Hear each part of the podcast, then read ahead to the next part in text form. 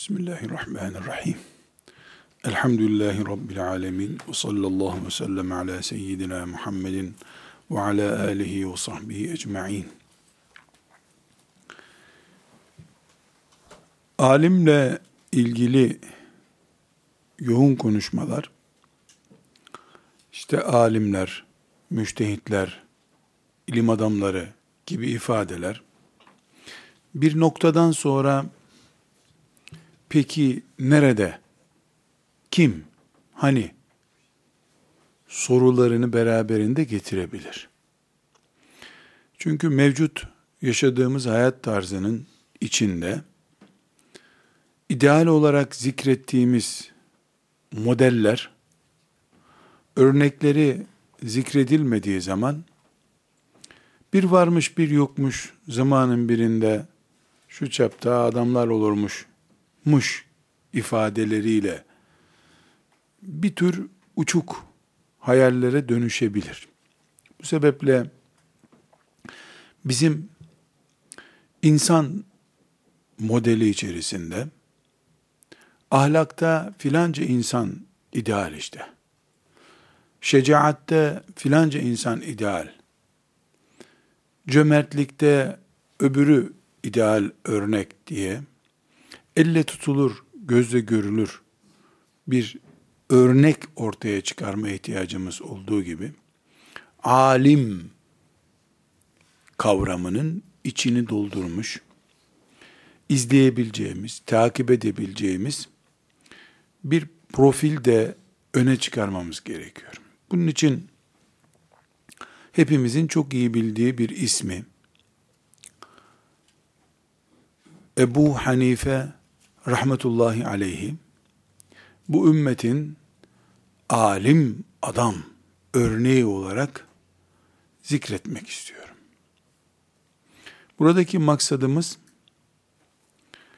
alim olmanın içi doldurulabilir bir iş olduğunu ve bunu Ebu Hanife'nin doldurduğunu, buna on asırdan fazla bir zamanda bütün ümmetin şahit olduğunu, özellikle çalışmanın bir sonuç getireceğini örneklendirmek için Ebu Hanife isminden zikrediyorum. Yoksa İbni Abbas'ı zikretseydik, İbni Mes'ud'u zikretseydik, şöyle bir sonuç çıkabilirdi. Ya ben de peygamberin elini öpsem, herhalde ben de bir şeyler olurdum gibi. Yani sahabinin e, tebcil edilen, büyük görülen bir bölümü var. Peygamber aleyhisselam efendimizin mübarek elini öpmüş olmak, önünde diz çökmüş olmak, taş bile olsan nihayetinde etki ederdi sana herhalde. Ağaçlar bile etkilendi zaten dedirtebilir ki esasen öyle değil. Yani İbn Mesud gibi 120 bin kişi yok. 120 bin sahabinin içinde bir tane İbn Mesud var. Bir tane İbni Ömer var. Ve bunlar 500 kişi değiller. Yani aslında alimler örneğini ashab-ı kiramın içinden de alsak İbni Ömer farklı çıkacak ortaya. Ama her halükarda sahabeden değil, hepimizin çok iyi bildiği ibadetimizden, muamelatımızdan, ev kültürümüze kadar her yerde izi bulunan bir alimi incelemek istiyorum. Maksadımız alim kavramının hayali bir kavram olmadığı, bugün bir gencin 17 e, yaşından sonra özellikle vurguluyorum 17 yaşından sonra yola çıkması halinde ümmeti Muhammed'in onu 10 asır sonra zirve bir şahsiyet olarak anmasının mümkün olduğunu özellikle hocam çünkü Ebu Hanife babasının kumaşlarını satıyordu. 17 yaşındayken Şabi, tabiinden Şabi rahmetullahi aleyh, Ebu Hanife'ye oğlum bu işlerle ne meşgul oluyorsun? Bunları baban yapsın sen gel ilimle meşgul ol dedikten sonra yola çıktı. 17 yaşında yola çıktı. E 80 e, sene devam etmedi bu yolculuğu. 70 yaşında vefat etti. E, dolayısıyla yani 20 senesini yaklaşık çıkarırsanız bütün Ebu Hanifelik maratonu bir 50 sene sürdü. Bu 50 senenin sonunda bütün dünyanın biraz sonra zikredeceğimiz e, özellikleriyle kutbu oldu. Bu Ebu Hanife'nin çağı şöyle bereketliydi, böyle bereketliydi. İşte tabiinden birini gördü. Haydi bunların hepsini de kılıflandıralım. İnşallah onu da bir ders olarak zikredeceğim. Abdülfettah Ebu Gudde rahmetullahi aleyh Haleplidir. 90'lı yıllarda vefat etti. Yani vefatının üzerinden 20 sene geçmedi henüz. O da bir alim. O da o da tesadüf müdür? Allah'ın hikmeti. 17 yaşına kadar o da babasının yanında meşgul. Ticaretle meşgulmüş. Mahalle imamı ben bizzat kendisinden dinlediğim şeyi söylüyorum. Babası ne demiş? Bu çocuğu boş ver demiş ya. Başkası para kazansın. Bunu ben okutayım demiş. O da 17 yaşındayken elif cüzünden başlamış. 17 yaşındayken. Yani Ebu Gudde rahmetullahi aleyh ilmin zirvesinde bir adam. Çağının en iyi hadis alimlerinden birisi. Dirayet alemi. Ee, yani 17 yaşında ee, şimdi 17 yaşını niye zikrediyorum? Profil olarak kullandığımız adamların yaşı 17. 17 yaşında yola çıkan birisinin 70 e, yaşına geldiğinde ümmeti Muhammed'in ufkunu dolduran büyük bir umut olması mümkündür. Hayal konuşmuyoruz. Allah bizi bir hayal peşinde koşturtmuyor. Peygamberi miras bıraktı ilmi. Bu miras hayal bir miras değil, realitedir. Ebu Hanife bunu elde etmiştir. Ümmeti Muhammed buna şahittir. Ebu Hanife'yi veya herhangi bir alemi, siyasetçiyi, mütefekkiri, bir insanı tahlil ederken çağını bilmek gerekir. Hangi çağda yaşamış? Mesela 21. yüzyılın ortasında bir insan tekerleği keşfetse, bir şey keşfetmiş olmaz. Bunu arabanın olmadığı bir zamanda ortaya çıkarana keşfetti denir. Bu nedenle insanları değerlendirirken yaşadıkları çağı, ortamı değerlendirmek lazım. Ebu Hanife'yi tanıyabilmek için Emeviliği ve Abbasiliği bilmek gerekiyor. Emevileri, Abbasileri bilmeyen, ilim adamı olarak Ebu Hanife'yi tanıyamaz. Çünkü neden? Abbasilikte, Emevilikte ilim adamlarına yön veren bir akımın adı. Mesela Ebu Hanife'nin ağırlığını tanıyabilmek için Ebu Hanife'nin döneminde bulunan fikir akımlarını, mezhepleri bilmek gerekir. Bu sebeple biz Ebu Hanife rahmetullahi aleyhi zikrederken e, yaşadığı, doğduğu yeri ve zamanı bilerek ortaya çıkacağız. Ebu Hanife Irak asıllıdır. Irak'ta da Küfelidir. Irak ve Küfe ümmeti Muhammed'in elinde hassas tarihi olan noktalardan birisidir. Biz Küfe'yi şu anda Amerikan işgalinden sonraki katliamlar nedeniyle biliyoruz.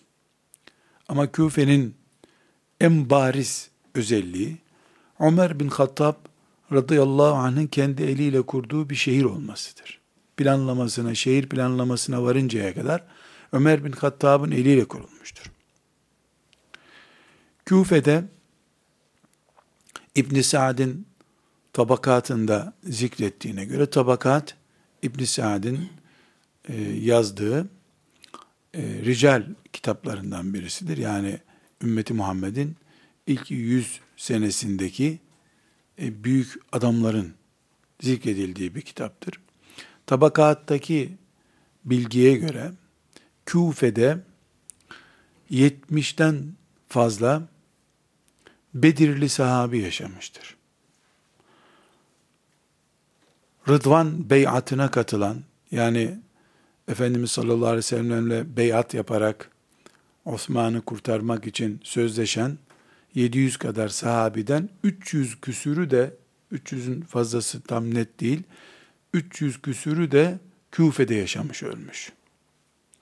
Dolayısıyla Küfe yani Ebu Hanife'nin doğup yaşadığı yer 70'ten fazla Bedirli, 300'den fazla da beyata ridvana katılmış sahabinin barındığı bir yer. Bu kadar sahabi yani Bedir'den 70 sahabi Küfe'de yaşadıysa o zaman burada belki de nüfusun e, ilk kurulduğunda yüzde 80-90'ı ashabtan müteşekkildi. Ebu Hanife rahmetullahi aleyh hicretin 80. senesinde doğdu.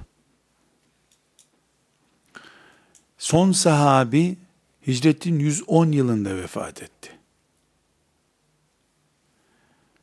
Eğer Bedir nüfusunu tahlil ettiğimizde, kim olduğunu bildiğimizde bir şey anlıyorsak, Rıdvan beyatına katılan e, Allah'ın eli onların eli üzerindedir denen 700 sahabiden 300'ünün Küfe'de yaşadığını biliyorsak, 80 yılında Küfe'de doğan birisinin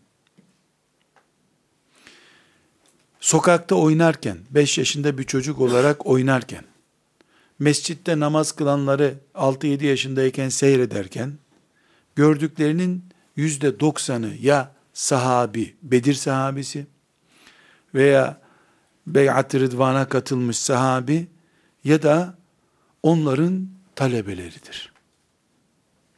O günkü yani hicretin 80 yılıyla 90, 100. yılı arasındaki Küfe ya sahabi ortamı ya da sahabi terbiyesi görmüşlerin ortamıdır. Bu nedenle bir insanın nerede doğduğu çok önemlidir diyoruz. Nerede yaşadığı önemlidir diyoruz. Çünkü çevre insan yetiştiriyor. Evet, e, Ebu Hanife rahmetullahi aleyh büyük bir kitle görmüş olmayabilir sahabeden. Babası o şehrin insanıydı. Nitekim dedesinin, Ebu Hanife'nin dedesinin Ali bin Ebi Talip radıyallahu anh'ın elini öptüğüne dair rivayetler var. Her halükarda Ebu Hanife Küfe çocuğudur. Küfe'de bu sözünü ettiğim yerdir. Şehir planlaması Ömer bin Hattab radıyallahu anh tarafından yapılmış, kurulmuş. 70'ten fazla e, Bedirli'nin 300'den fazla da tabakatta bunların Küfe'de yaşamışlar diye listesi var. Hayali bir şekilde yaşamıştır muhakkak değil. Küfe'ye geldikleri, orada evleri, barkları olduğu, hanımları, çocukları olduğuna dair belgeler var elimizde, bilgiler var. İnşallah yeri geldiğinde hadis kaynaklarını taradığımızda bu tabakatı inceleyeceğiz. Tabakat çok önemli bir kaynak. İlk kaynaklardan olması bakımından çok önemli. Tabakatı İbn Saad diye, Tabakat Kübra diye zikredilen bir kaynak bu. Irak, Küfe, Ebu Hanife. Bu isimler zikredildiğinde peygamber kokan bir ortamda, hadis kokan, ayet kokan bir ortamda doğmuş demek ki Ebu Hanife. Peki bu tek başına Ebu Hanife'nin veya herhangi bir insanın faziletli olması için yeterli bir sebep mi? Asla. Medine'de de olsa ne olacak ki? Mekke'de de olsa ne olacak ki? O kokuyu koklanmış olmak, o ruh halini özümsemiş olmak bir farklılık oluşturuyor. Daha sonra göreceğiz ki Ebu Hanife rahmetullahi aleyh bu hali gördüğü için değerli diyoruz. Ebu Hanife'nin doğup büyüdüğü dönem Emevi dönemidir. Emevilerin Abdülmelik bin Mervan zamanında doğmuştur. Abdülmelik bin Mervan ve daha sonraki Velid bin Abdülmelik, Süleyman İbni Abdülmelik bunların dönemlerini gençlik dönemi olarak geçirmiş. Bu dönem e, Ömer bin Abdülaziz'in dönemi ki iki sene sürmüş. E, bu dönem Abdülmelik bin Mervan, e, Velid bin Abdülmelik, Süleyman bin Abdülmelik, e, Ömer bin Abdülaziz, bunlar e, Emevilerin e, saltanatlarının, otoritelerinin zirvede olduğu dönemdir. Bu zirvede olduğu dönem Ebu Hanife rahmetullahi aleyhin gençlik dönemidir. Bu dönem aynı zamanda e, daha önceki Sıffin savaşları nedeniyle Ali bin Ebi Talip radıyallahu anh'ın nesline baskı yapılan dönemdir. Binaenaleyh Ebu Hanife Umevilerin siyaset olarak Alevilere, buradaki Aleviler Türkiye'de bildiğimiz Alevi değil. Ali bin Ebi Talip'ten yana tavır koyanlar demek. Gerçek Alevilik kelimesinin karşılığını bulduğu yerdir. O dönemin Alevileri. Şimdi Aleviliğin adı var, uygulaması başka. O dönemde Alevilik Ali bin Ebi Talip radıyallahu anh'ın soyuna itibar edenler demek. O soydan gelenler, o soyun etrafında dolananlar demek. Ee, Ebu Hanife rahmetullahi aleyh e, Emevilerin bu kelimenin aslı Umeviliktir arkadaşlar. Bunu telaffuz edersem başka bir kabileyi zikrettiğim gibi anlaşılacak. Türkçe'ye Emevi e, geçmiş. Mesela Endülüs'tür kelimenin aslı. Türkçe'ye Endelüs olarak yerleşmiş.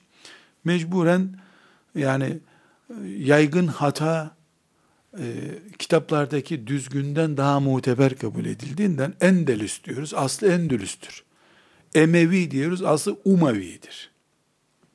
Kelimenin aslı biliniyor çünkü ama her halükarda çok önemli değil. Ayet değil ki metni tabiisini yanlış okursan galat olacak. Kur'an-ı Kerim'de namazın sahi olmayacak. Böyle bir şey yok. Emevilerin e, belli başlı siyasetleri var. Bir, Arap ırkını üstün tutuyorlar. İki, dış politikayı iç politikadan önemli tutup sürekli cihatla meşgul oluyorlar. E, üç, e, e, Alevileri ama Alevilik kelimesini vurguladım. Alevileri e, özellikle bürokratik bir noktaya getirmiyorlar. E, şehirlerde, köylerde gözetim altında tutuyorlar. Sürekli yeni bir Sıffin savaşı çıkmasına karşı devlet politikası deyim yerindeyse. Emevilerin bir devlet politikası bu. Bu da Ebu Hanife'nin gençlik döneminin bariz politikalarından biri bu. Yani Ebu Hanife devlet mefhumunu tanıdığında, halifeyi tanıdığında, ümmeti Muhammed'in siyasetini 25 yaşında bir genç olarak tanıdığında, tabiilerin dizinin dibinde oturup konuştuğunda, mesela Enes İbni Malik'i gördüğüne dair rivayetler var. Yani ya çok yaşlı sahabileri gördüğünü, ellerini öptüğüne dair rivayetler. Bu el öpmesini daha sonra bir soru oluşturmasın diye e, izah edeyim bir dipnot olarak. Yani elini uzattı, öptü şeklinde zikretmiyorum. Elini öpmek yani ona tazim edip karşısında talebe gibi oturmak manasında mecazi bir manada kullanıyorum. İhtimal elini de öpmüşlerdir. Çünkü e, fıkhen caiz olduğu halde, ashab-ı kiram Efendimizin elini öptüğüne dair rivayetler bulunduğu halde birileri el öpmek caiz mi değil mi diye bir sürü bundan bir anlam çıkaracak. Bizim örfümüzde el öpmek, küçüğün büyüğün önünde saygısı manasına mecazi bir ifade ediliyor. Yoksa illa el öpmek anlamında değil. Adamın elini öptü. Önünde diz çöktü diyoruz. İlla diz çöktü değil. Ceketini düğmeleyip buyurun efendim dediyse bunu da Türkçemizde biz mecaz olarak önünde diz çökmek olarak yani büyüklüğünü kabul etmek, saygınlığını kabul etmek olarak e, yorumluyoruz. Emevilerin e, bu Alevi politikası daha sonra Ebu Hanife'nin Şii olduğuna dair, Şiilik etkisi altında kaldığına dair yorumlanacaktır. E, bunun temel nedeni e, Ebu Hanife'nin e, Emevilerin Alevi politikasını beğenmeyişi, e, daha sonra Abbasi devletinin kurulması için gerekli örgütlenmeye para yardımı yapmasının nedenidir. Ebu Hanife, inşallah konuşacağız. Ebu Hanife alim mi alim, örgütçü mü örgütçü, organizatör biri. E, talebelerinin bu konudaki nakilleri var. Herkes onu ders okutuyor zannediyor. O Emevilere karşı e, bir isyanı organize eden teşkilata yardım ediyor. Yön veriyor. E, özellikle Ebu Hanife'yi örnek şablon bir alim olarak zikrediş nedenin budur. Tekkesine kapanan, sadece kitaplarını okuyup yazan, talebelerini ders okutan, sonra da torunlarını seven bir adam değil. Torunlarını da seven, her şeyi yapan ama bugün bizim siyasi konular dediğimiz işlerle de ilgilenen, ekonomik konular dediğimiz işlerle de ilgilenen ve okuttuğu talebelerinin her türlü bursunu karşılayan bir adam. Talebelerini kimseye muhtaç etmeyen bir adam. Ebu Yusuf'tan nakil yapacağız. Ee, yani bunu nasıl yapmış diye. Her halükarda Emeviler dönemi, Ebu Hanife'nin e, yetişme dönemi, ömrünün büyük bölümünün dönemidir. Abdülmelik bin Mervan'ı özellikle zikrettim. Onun dönemi çünkü 20 yıllık Abdülmelik bin Mervan dönemi e, aynı zamanda e, Velid bin Abdülmelik, Süleyman bin Abdülmelik bu üçünün dönemi e, Haccac ağırlığının Haccac İbni Yusuf Es-Sakafi'nin Türkçemizde Haccac zalim diye bilinen Haccac döneminin ayyukta olduğu dönemdir. Ee, özellikle Süleyman İbni Abdülmelik döneminde yok ama yani o dönem hala Haccac'ın ağırlığının devam ettiği bir dönemdir. Binaenaleyh Ebu Hanife siyasi zulmün ne demek olduğunu çok iyi biliyor. Ebu Hanife bir e, adil sultanla zalim sultanın nasıl olabileceğini çok iyi biliyor. Sahabe görmüş, Haccac'ın parmak izlerini görmüş. Bu Abdülmelik bin Mervan döneminde doğdu dememizin e, asıl nedenidir. İlk Abbas halifesi Ebu Cafer el-Mansur ihtilal yapıp, e, ihtilal kelimesi özellikle yerinde bir deyim, ihtilal yapıp Emevilere karşı Abbasi devletini kurmuştur. Emevi Kureyş'in bir koludur. Abbasilik de Kureyş'in bir koludur. Ee, Emevilik Osman İbni Affan radıyallahu anh'ın e, kabilesine dayanıyor. Abbasilik de Efendimizin sallallahu aleyhi ve sellem amcası Abbas İbni Abdülmuttalib'in soyuna dayanıyor. Esasen hem Emevilik hem e, Abbasilik Kureyş soyunun devamıdır. E, hadis-i şeriflerde Kureyş olsun başınızdakiler diye tembih ettiği için Emeviler de Abbasiler de bir nebze Kureyş soyunu devam ettirdiklerinden e, Müslüman toplum içerisinde aradıkları otoriteyi bulmuşlardır. Arkalarında deyim yerinde ise Kureyş ağırlığı vardı. Bu nedenle Abbasilikte, Emevilikte ümmeti Muhammed'in e, Raşid halifeler döneminden sonraki bu Raşid halifeleri parantez içinde söyleyeyim. Bundan sonra ders olarak Raşid halifelik kavramını konuşacağız. Çünkü Raşid halifeliğin ilimde, dinde, hadiste parmak izi var. Etkisi var. Peygamber onaylı aleyhissalatü vesselam uygulamaları var. Bunu da özellikle bir ilim e, merkezi olarak tanımamız gerekiyor. Ebu Cafer el-Mansur ihtilalle Şam'daki Abbasilik, e, Emevilik devletini yıkıp Bağdat'ta onun yerine devlet kuran şahsın adıdır. Ebu Cafer el-Mansur Abbasilik e, çıkarken, yola çıkarken çok enteresan Alevilere zulmediyorsunuz. E, Ali bin Ebi Talib'in çocuklarını eziyorsunuz. Dolayısıyla siz adil değilsiniz. Sizin e, yaptığınız zulümdür. Biz adaletli bir devlet kuracağız diye yola çıktılar. Ebu Hanife 150'de vefat etti. Hicret rakamlarını konuşuyorum tabi. 150'de vefat ederken Ebu Hanife rahmetullahi Abbasi devleti kurulmuştu ama uzun yıllar geçmemişti. Yani Abbasi devletinin ilk deyim yerindeyse ilk 10 dilimini e, Ebu Hanife gördü. Fakat Ebu Hanife rahmetullahi aleyh Abbasi devletinin çıkarkenki maksadının gerçekleşmediğini de gördü. Yani Emeviler e, Alevilere zulmediyor. Dolayısıyla bu zulüm reva değildir. E, onun yerine adil bir devlet kurulmalıdır dedi. Abbasiler çıkar çıkmaz kim kimi kurtarmak için çıktılarsa onlarla savaşmaya başladılar. Çünkü kabile anlayışı bir şahsın isminin İslam'dan değerli hale getirilmesi. O gün ortaya çıktı. İslam bir güç olarak gerekli ama bu gücü biz kullanırsak güzel. Mantıklı olarak. Neticede ben yorumluyorum tabi. Böyle bir itirafı olan yok. İftiraya bulaşmayalım. Ama netickul olmuştur. Onun bu meşguliyeti sanki kelamın iç ilk sorumlusu gibi ortaya çıkmış. Halbuki daha sonraki dönemlerde Ebu Hanife kelamla meşgul olmayı kendi çocuğuna bile yasaklamıştır. Bizzat kendi ifadesinde biz bunu Allah'ın dinine hizmet için bir alet olarak zannettik ve kullandık. Siz ise bunu meslek edindiniz. Bununla meşgul olmayın demiştir. Çocuğuna yasaklamış, talebelerini bununla meşgul etmemiştir. Ebu Hanife'nin Küfe ve Bağdat'taki çalışmaları, yani Irak çalışmaları, daha sonraki e, değerlendirmelerde, yani Ebu Hanife'ye kadar dedi ki ümmeti Muhammed ilim olarak Kur'an ve hadis biliyor.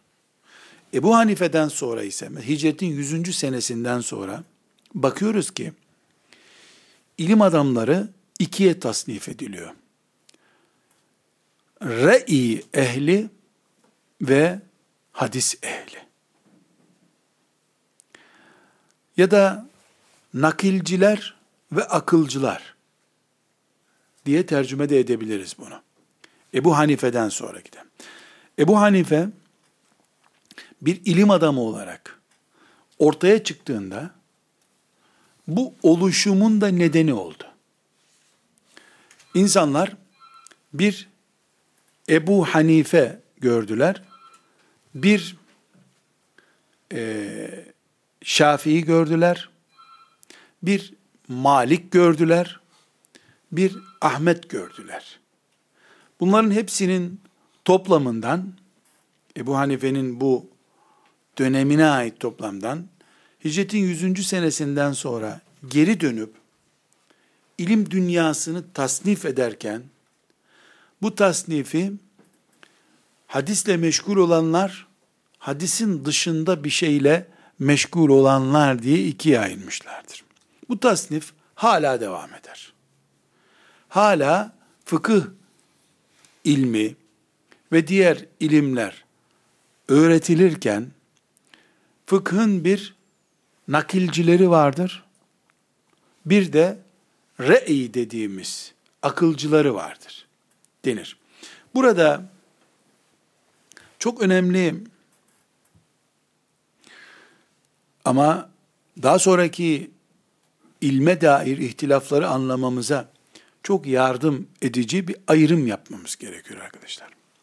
Sanki Ebu Hanife hadisleri, ayetleri bir kenara koyup bana göre demiş biri gibi algılanıyor.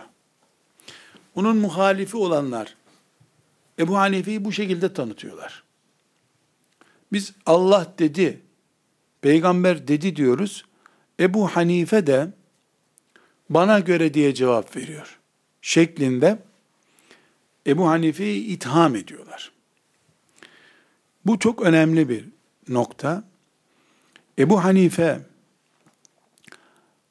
ne hadis ne de ayeti hafife alan biri değildir. Ama altını çizmeliyiz bunun. Ebu Hanife daha iyi Kur'an anlamak için, daha iyi hadis anlamak için böyle bir ithama bile razı olmuştur. Mesele budur.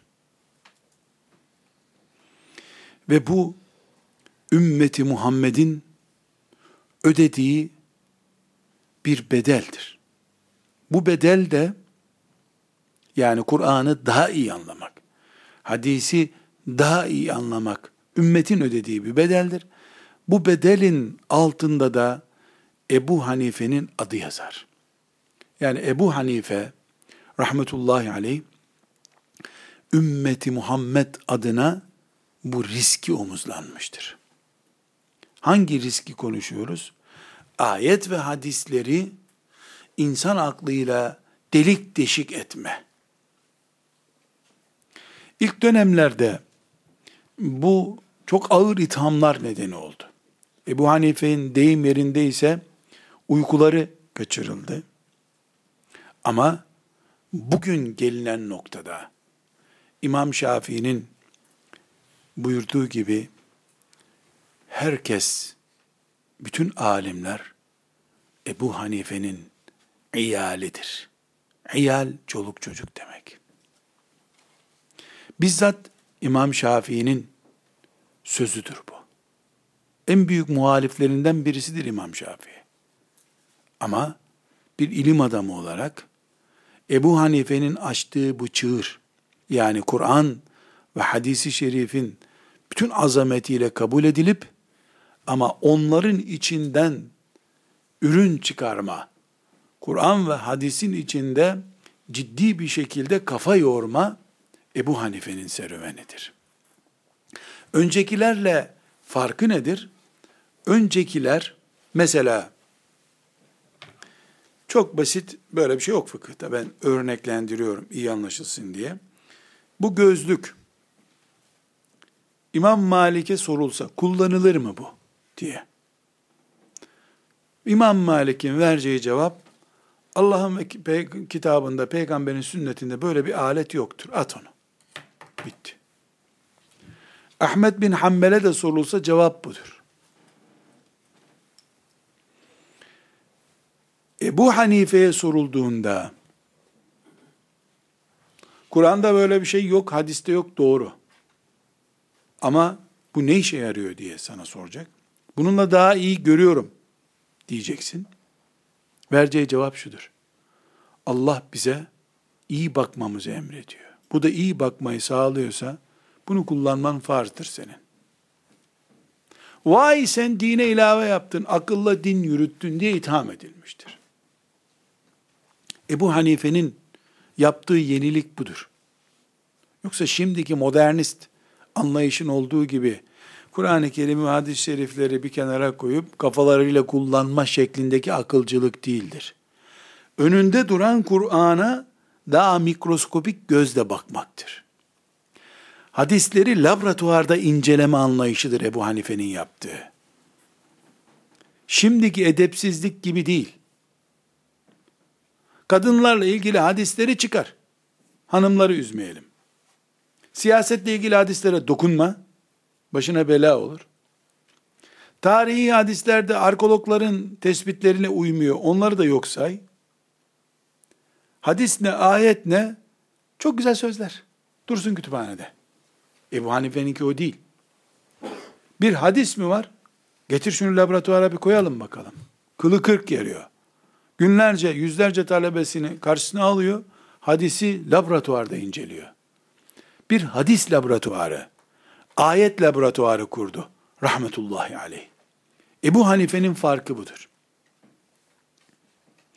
Ebu Hanife'nin bu farkını talebesi İmam Muhammed'den gördüğü için İmam Şafii bu gözlüğe Malik gibi haram at bunu demez o da. Ya şu gözlük konusunu bir inceleyelim. Farzdır demiyorum ama kullanabilirsin herhalde demiştir o da. Çünkü İmam Şafii rahmetullahi aleyh Şafii mezhebi Ebu Hanife'nin talebesinin talebesidir. Ebu Hanife'nin talebesi İmam Muhammed'dir. İmam Şafii ilk fıkhını da İmam Muhammed'den öğrenmiştir. İmam Şafii'nin de akıl dünyası İmam Muhammed'den alıntıdır. Bu nedenle İmam Malik, İmam Ahmet e, ciddi bir şekilde nakil yolunu yani hadis varsa var yoksa yok mantığını ele aldıkları halde İmam Şafii'de görüyoruz ki öyle değil. Biraz daha derinlemesine ama Ebu Hanife'nin laboratuvarı çok yüksek bir laboratuvar. Ebu Hanife'nin laboratuvarından çıkan bilgiler çok farklı. Zahidül Kevseri rahmetullahi aleyhin e, Fıkhu Ehlil Irak isimli bir kitabı var. Iraklıların fıkıh anlayışı şeklinde. Iraklı dediği işte Küfe'deki Ebu Hanife'ye Iraklılar bu yüzden deniyor. Onun tespitine göre söylüyorum. Bu rakam daha çok başka yerlerde. Ebu Hanife'nin dikkat ediniz arkadaşlar. 55 kere de hac yapmış Ebu Hanife. Yani 55 kere hac yapmış. Basra'dan Bağdat'a, Küfe'ye bir sürü yerlere de ilmi ziyaretler yapmış. Talebeleriyle oturup şu mesele hakkında ne diyorsunuz diye ilmi platform kurup bu meselede ben şöyle düşünüyorum, ben böyle düşünüyorum filan ayeti böyle anlıyorum diye demin ki gözlük örneğimi iyi algılayınız mesela. Bir gözlük konusu gibi konuyu. Bu şekilde tartışıp karara bağladığı 83 bin mesele varmış. Arkadaşlar 83 bin oturum demek bu. Bu insanın ömrü belli 70 sene. 80'de doğdu, 150'de vefat etti. İki, kökten Arap değil. Arapçayı sonradan geliştirdi. Muhalifleri de zaten talebelik döneminde nahiv hataları yapıyordu diyorlar. Büyük şey yakalamışlar. Nahiv hatası yapmış. Çünkü Arap değil. Sonradan Arapçayı öğrenmiş. Bu ticaretle meşgul 17 yaşında ilim yoluna çıkmış. Hammad'ın talebesi. Yani bir tabiinin dizinin dibinde yetişmiş bir alim. 83 bin mesele.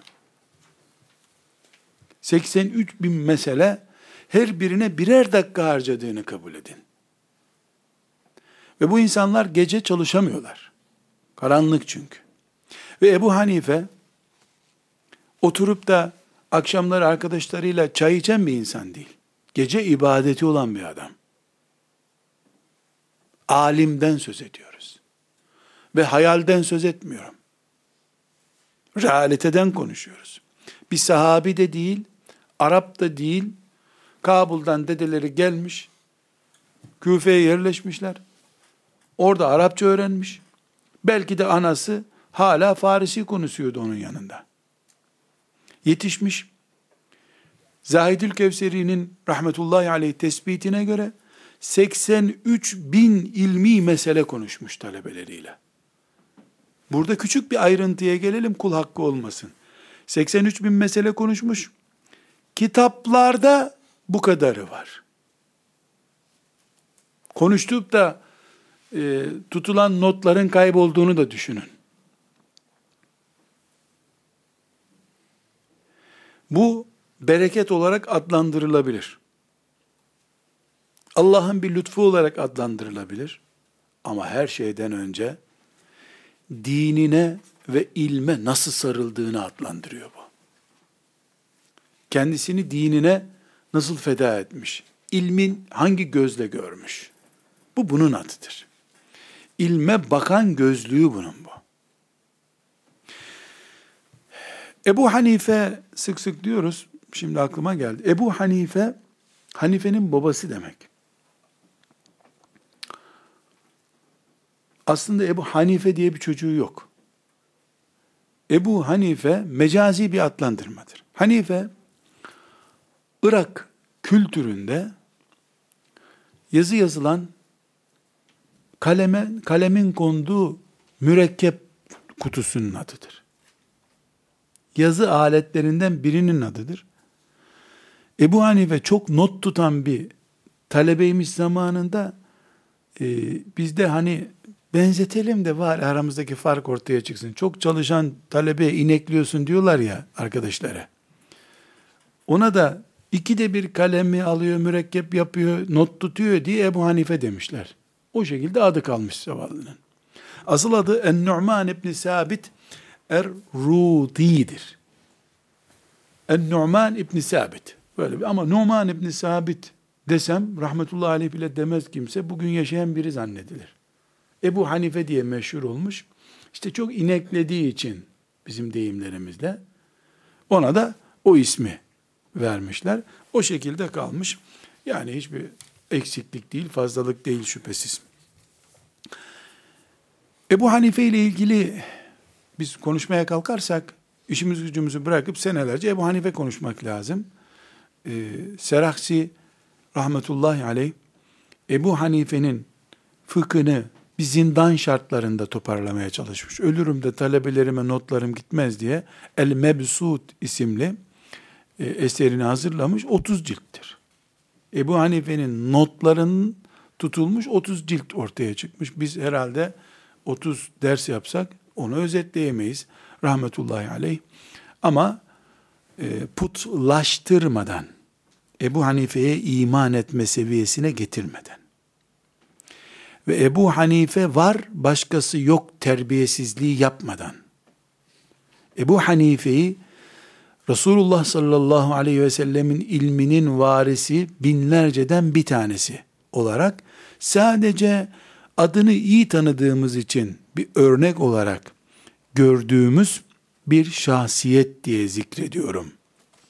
Yoksa Ebu Hanife tek değil, put değil ve ona iman etmiyoruz. Her sözü de vallahi billahi doğru değildir. Her sözü sadece Resulullah'ın doğrudur. Ebu Hanife alimdir, müçtehittir. Müctehit peygamber demek değil. İçtihad eden demek.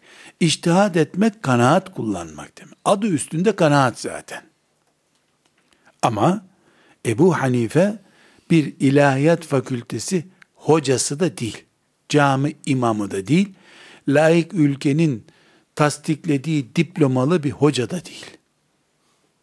Ebu Hanife bu ümmeti Muhammed'in onurudur. Büyük şahsiyetidir. Bu şekilde ele alıyoruz.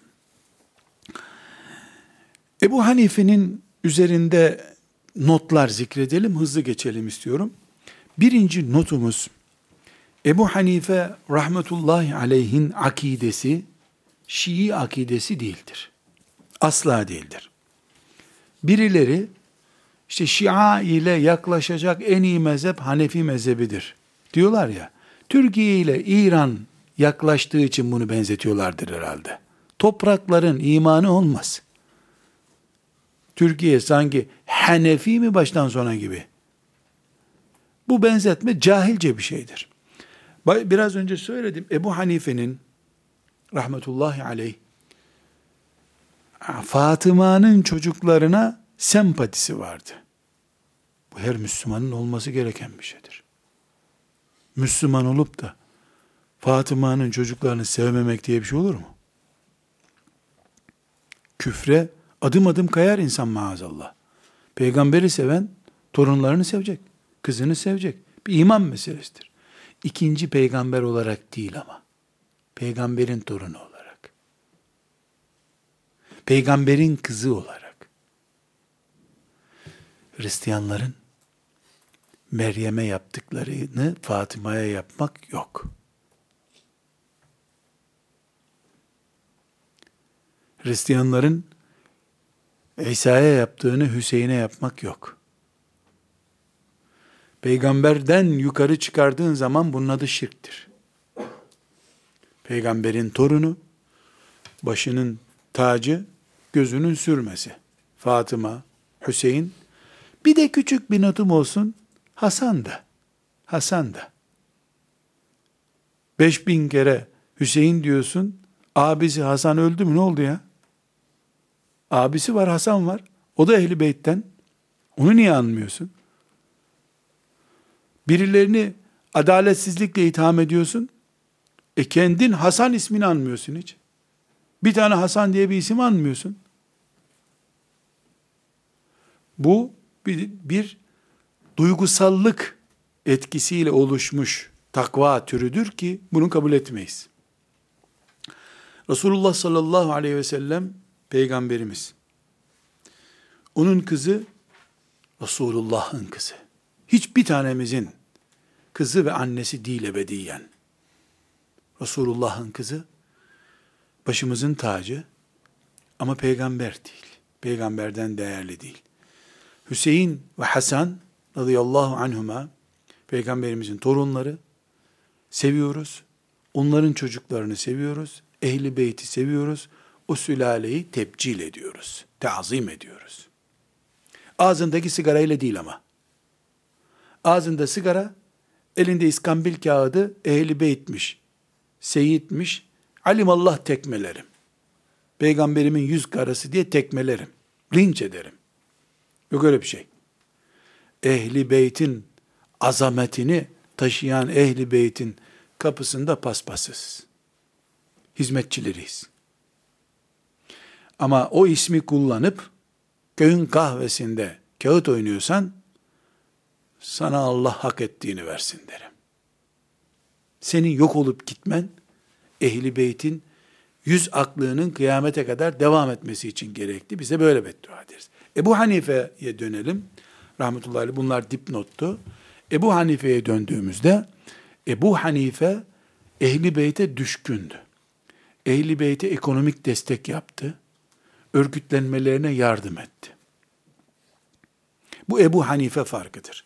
Şii değildi. Neden biliyoruz Şii olmadığını? Çünkü Şiiliğin en temel prensibi Ebu Bekir ve Ömer'i sevmemektir. Osman'a lanet etmektir.